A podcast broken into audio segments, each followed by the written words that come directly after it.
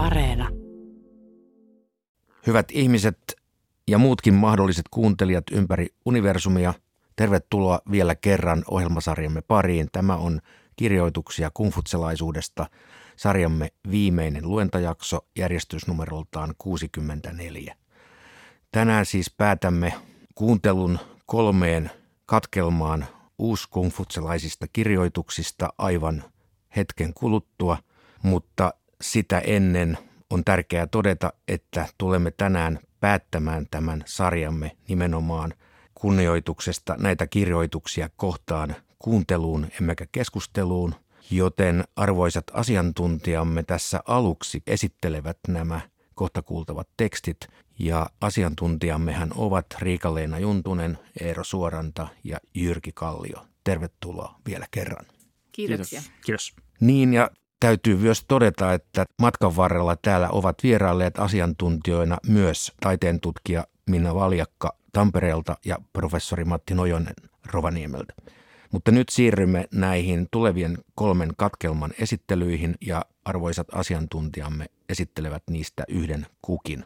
Uuskummutsalaisuushan oli aatesuuntaus, joka Sung ja Minkausilla pyrki nostamaan kummutsalaisuuden uuteen kukoistukseen. Tähän uskumutsalaisuuteen liittyi metafyysinen käänne, joka näkyy erittäin hyvin tänään ensimmäisenä vuoroon pääsevässä tekstissä. Se sisältää tuhatluvulla eläneen Chang Tsain ajatuksia.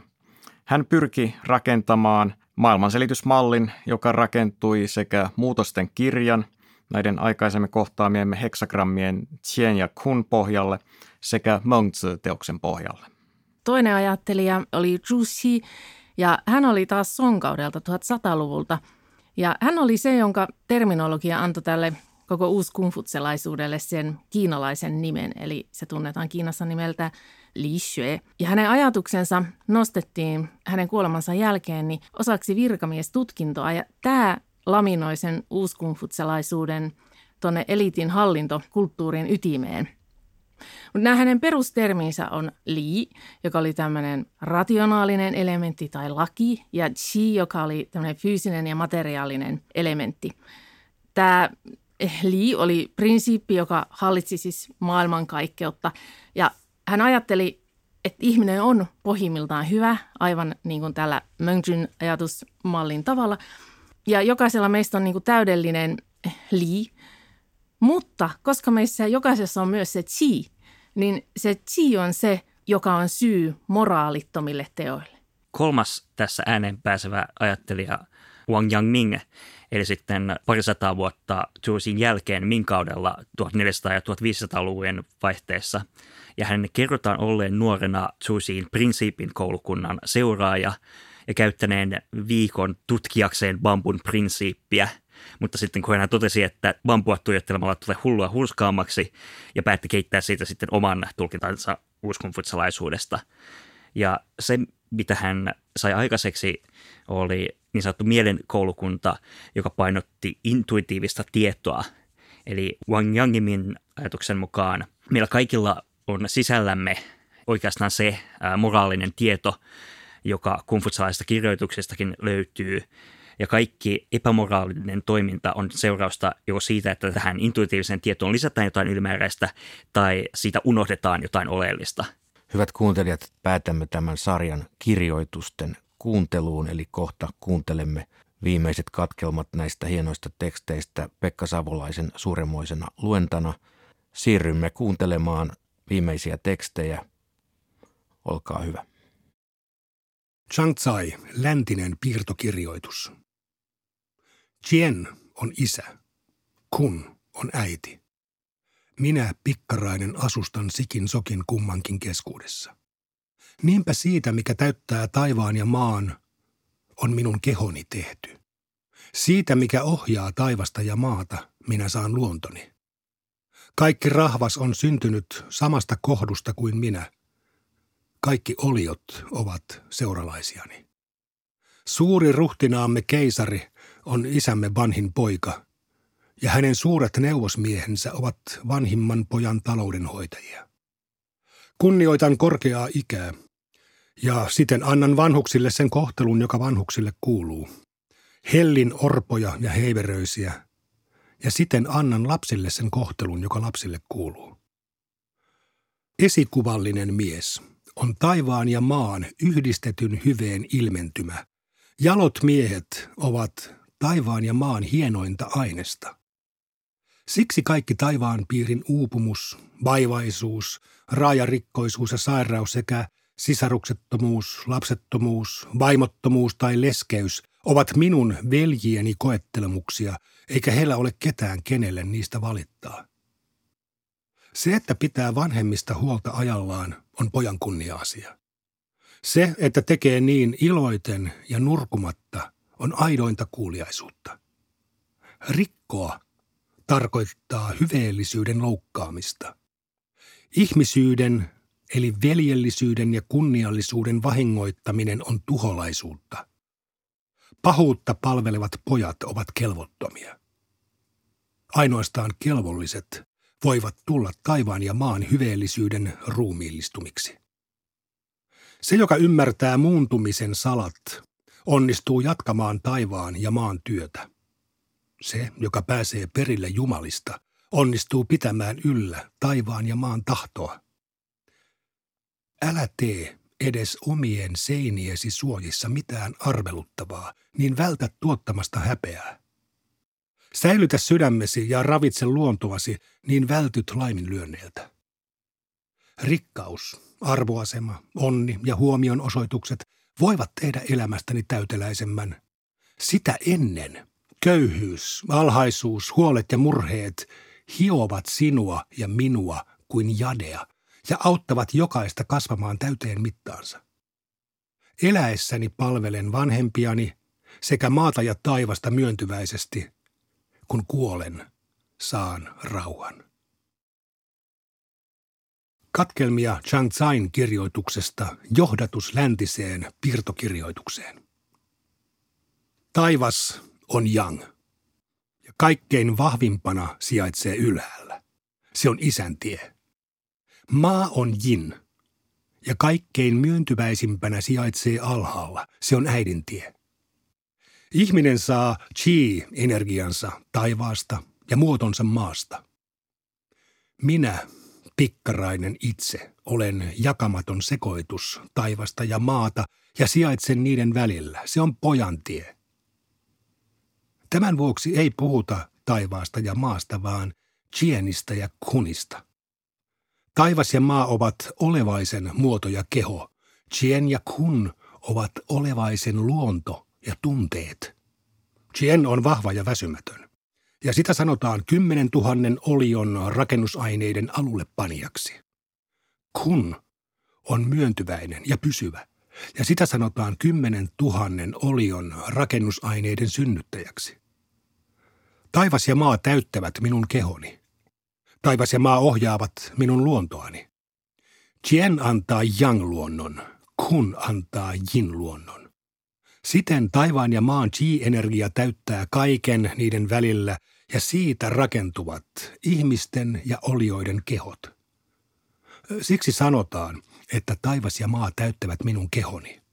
Chien on vahva ja kun myötäilee. Siten Taivaan ja maan tahto ohjaavat chi-energiaa ja siten ihminen ja oliot saavat luontonsa. Rikkoa tarkoittaa hyveellisyyden loukkaamista. Ihmisyyden eli veljellisyyden ja kunniallisuuden vahingoittaminen on tuholaisuutta.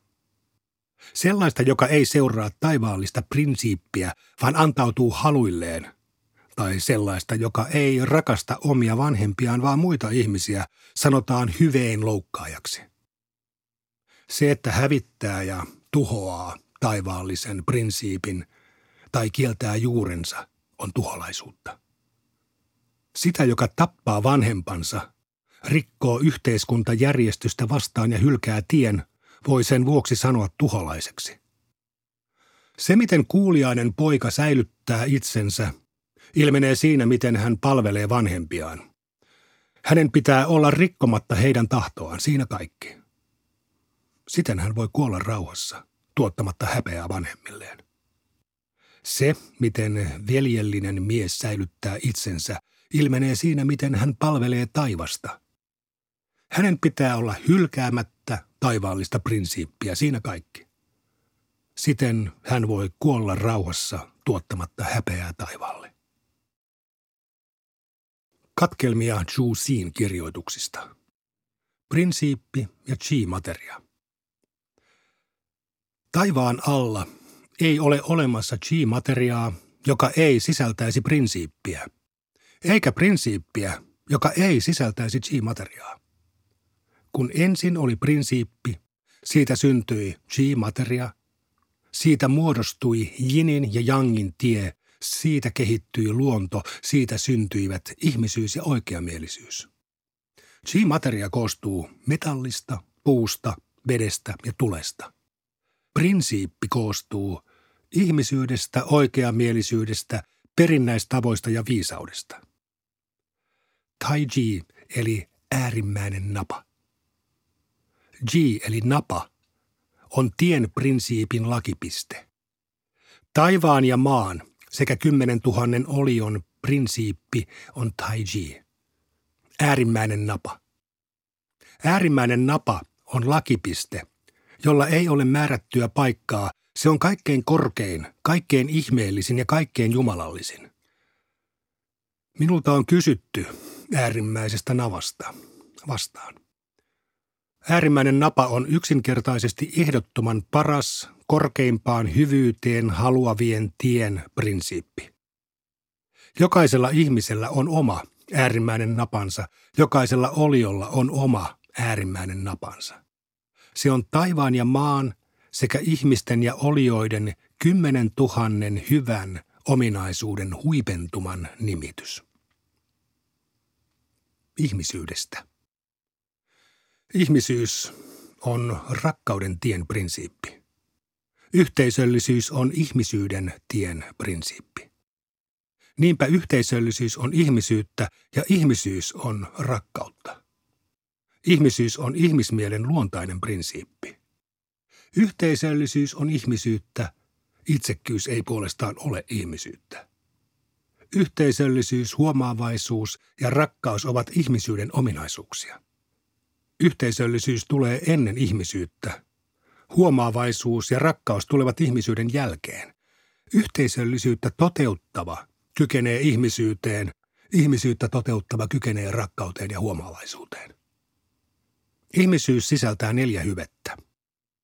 Ihmisyyden, viisauden, oikeamielisyyden ja perinnäistapojen kunnioituksen, niin kuin muinoin yksi valtakunnan kansleri yhdisti kuusi ministeriötä johtonsa. Minulta on kysytty, kun ihmisyys eli kunniallisuus mainitaan mestari Kungin keskusteluissa, niin sisältääkö se joka kerran kaikki neljä hyvettä? Vastaan. Joissakin kohdin se sisältää kaikki neljä, joissakin puhutaan toispuolisemmin. Esimerkiksi tässä kohdassa ihmisyys eli kunniallisuus sisältää kaikki neljä hyvettä. Hallita itsekkäät halunsa ja pitäytyä perinnäistapoihin. Siten tullaan kunnialliseksi. Samoin tässä kohdassa. Lipevä kieli ja mielistelevä ilme, sellainen on harvoin kunniallinen mies. Ihmisen määrä ja taivaan tahto.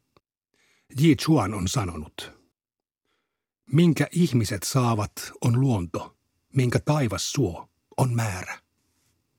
Prinsiippi on taivaan olemus, ja taivaan tahto on prinsiipin johdos. Luonto on se, minkä ihminen saa määräkseen. Tunteet ovat luonnon johdoksena ilmenevä muoto. Siitä, minkä taivas lahjoittaa, tulee olennon määrä. Siitä, minkä olento ottaa vastaan, tulee sen luonto. Lahjoittamisen olemus on taivaan tahto. Se, mikä lahjoitetaan, on muodoltaan chi-materiaa. Vastaanottamisen olemus on ihmisen luonto. Se, mikä vastaan otetaan, on muodoltaan chi-materiaa. Minulta on kysytty sydämen ja luonnon eroa. Vastaan.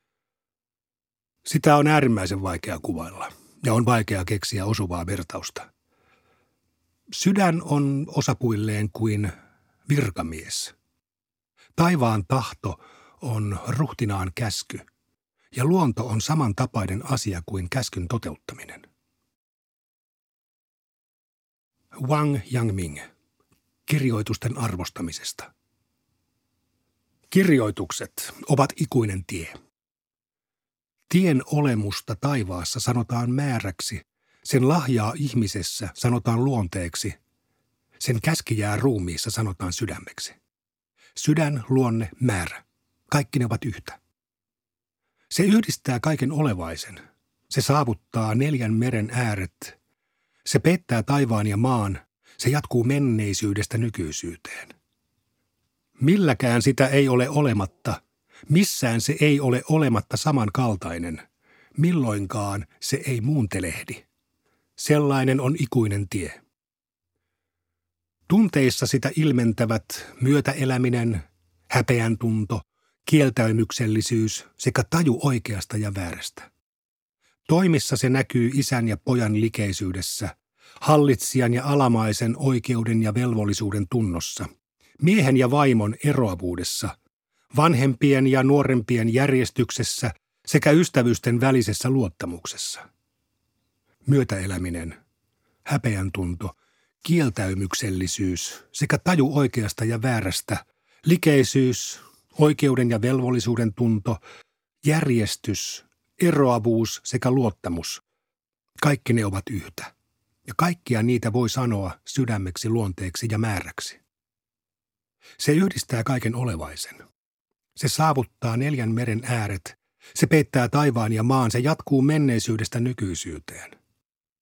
Milläkään sitä ei ole olematta. Missään se ei ole olematta samankaltainen, milloinkaan se ei muuntelehdi.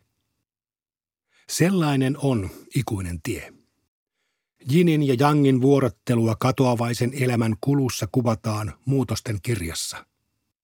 Maailman lainalaisuuksien mukaisen hallinnon toteutumista selitetään kirjoitusten kirjassa. Laulujen ja viettien heräämisestä kerrotaan laulujen kirjassa. Säädöllistä elämää ja käytöksen jalostamista opetetaan muistiinpanoissa rituaaleista. Elämiseen sopusointuisuudesta ja tyyneydestä iloiten johdatetaan musiikin kirjassa.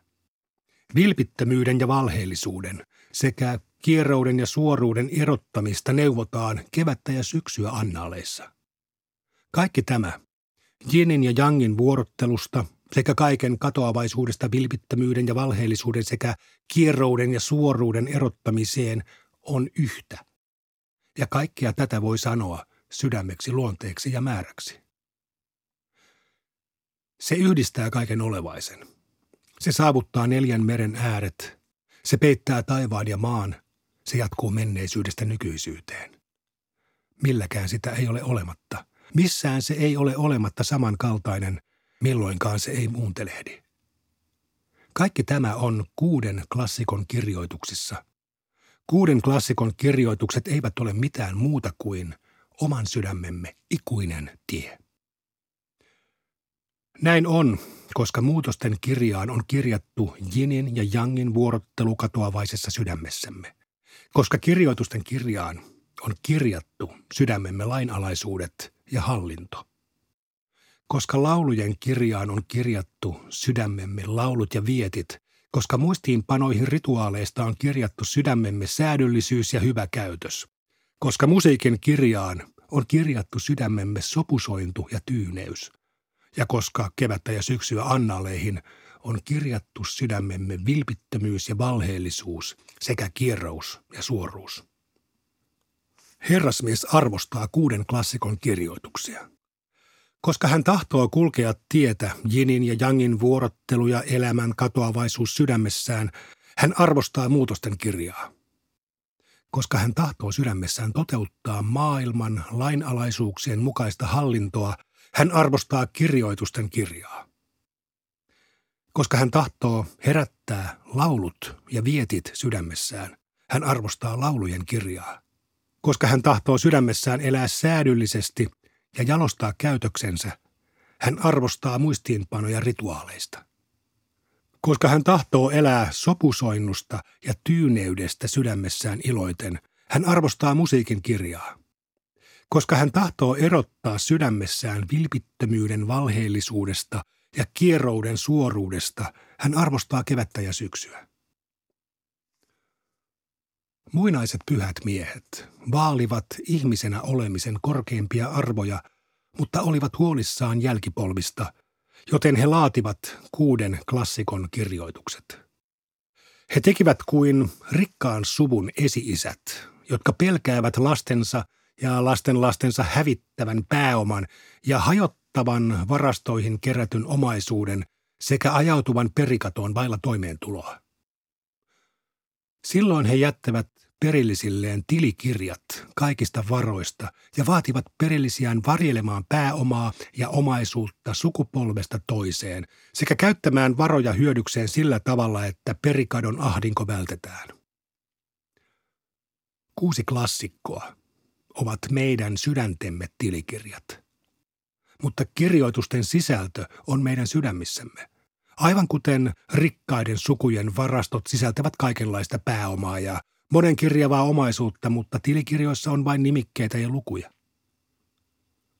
Silti aikamme oppineet eivät etsi kuuden klassikon sisältöä sydämestään, vaan tutkivat turhaan varjoja ja kaikuja sekä takertuvat sanaopillisiin sivuseikkoihin, luulessaan onttopäisesti kirjoitusten sisällön löytyvän niistä – he tekevät kuin sellaiset rikkaan suvun lapset ja lastenlapset, jotka eivät pidä vaarin, vaan hävittävät pääoman ja hajottavat varastoihin kerätyn omaisuuden niin, että ovat kohta köyhiä ja kirjalaisia, mutta jotka silti heiluttavat tilikirjoja ja huutavat kiihkoissaan, tässä on pääomani ja varastojeni sisältö. Mitä eroa sellaisten perillisten ja aikamme oppineiden välillä on? Voi ei ole vain yhden aamun tai yhden illan ohimenevä ilmiö, että kuutta klassikkoa ei ajassamme ymmärretä. Ajassamme arvostetaan tehokkuutta ja hyötyä sekä palvotaan harhaoppeja. Sellainen on kirjoitusten sotkemista. Se, että opiskellaan sananselitystä, harjoitetaan ulkolukua ja resitointia sekä täytetään taivaan piirin ihmisten korvat ja silmät pinnallisella ja pikkuviisaalla lumeella on kirjoitusten häpäisemistä.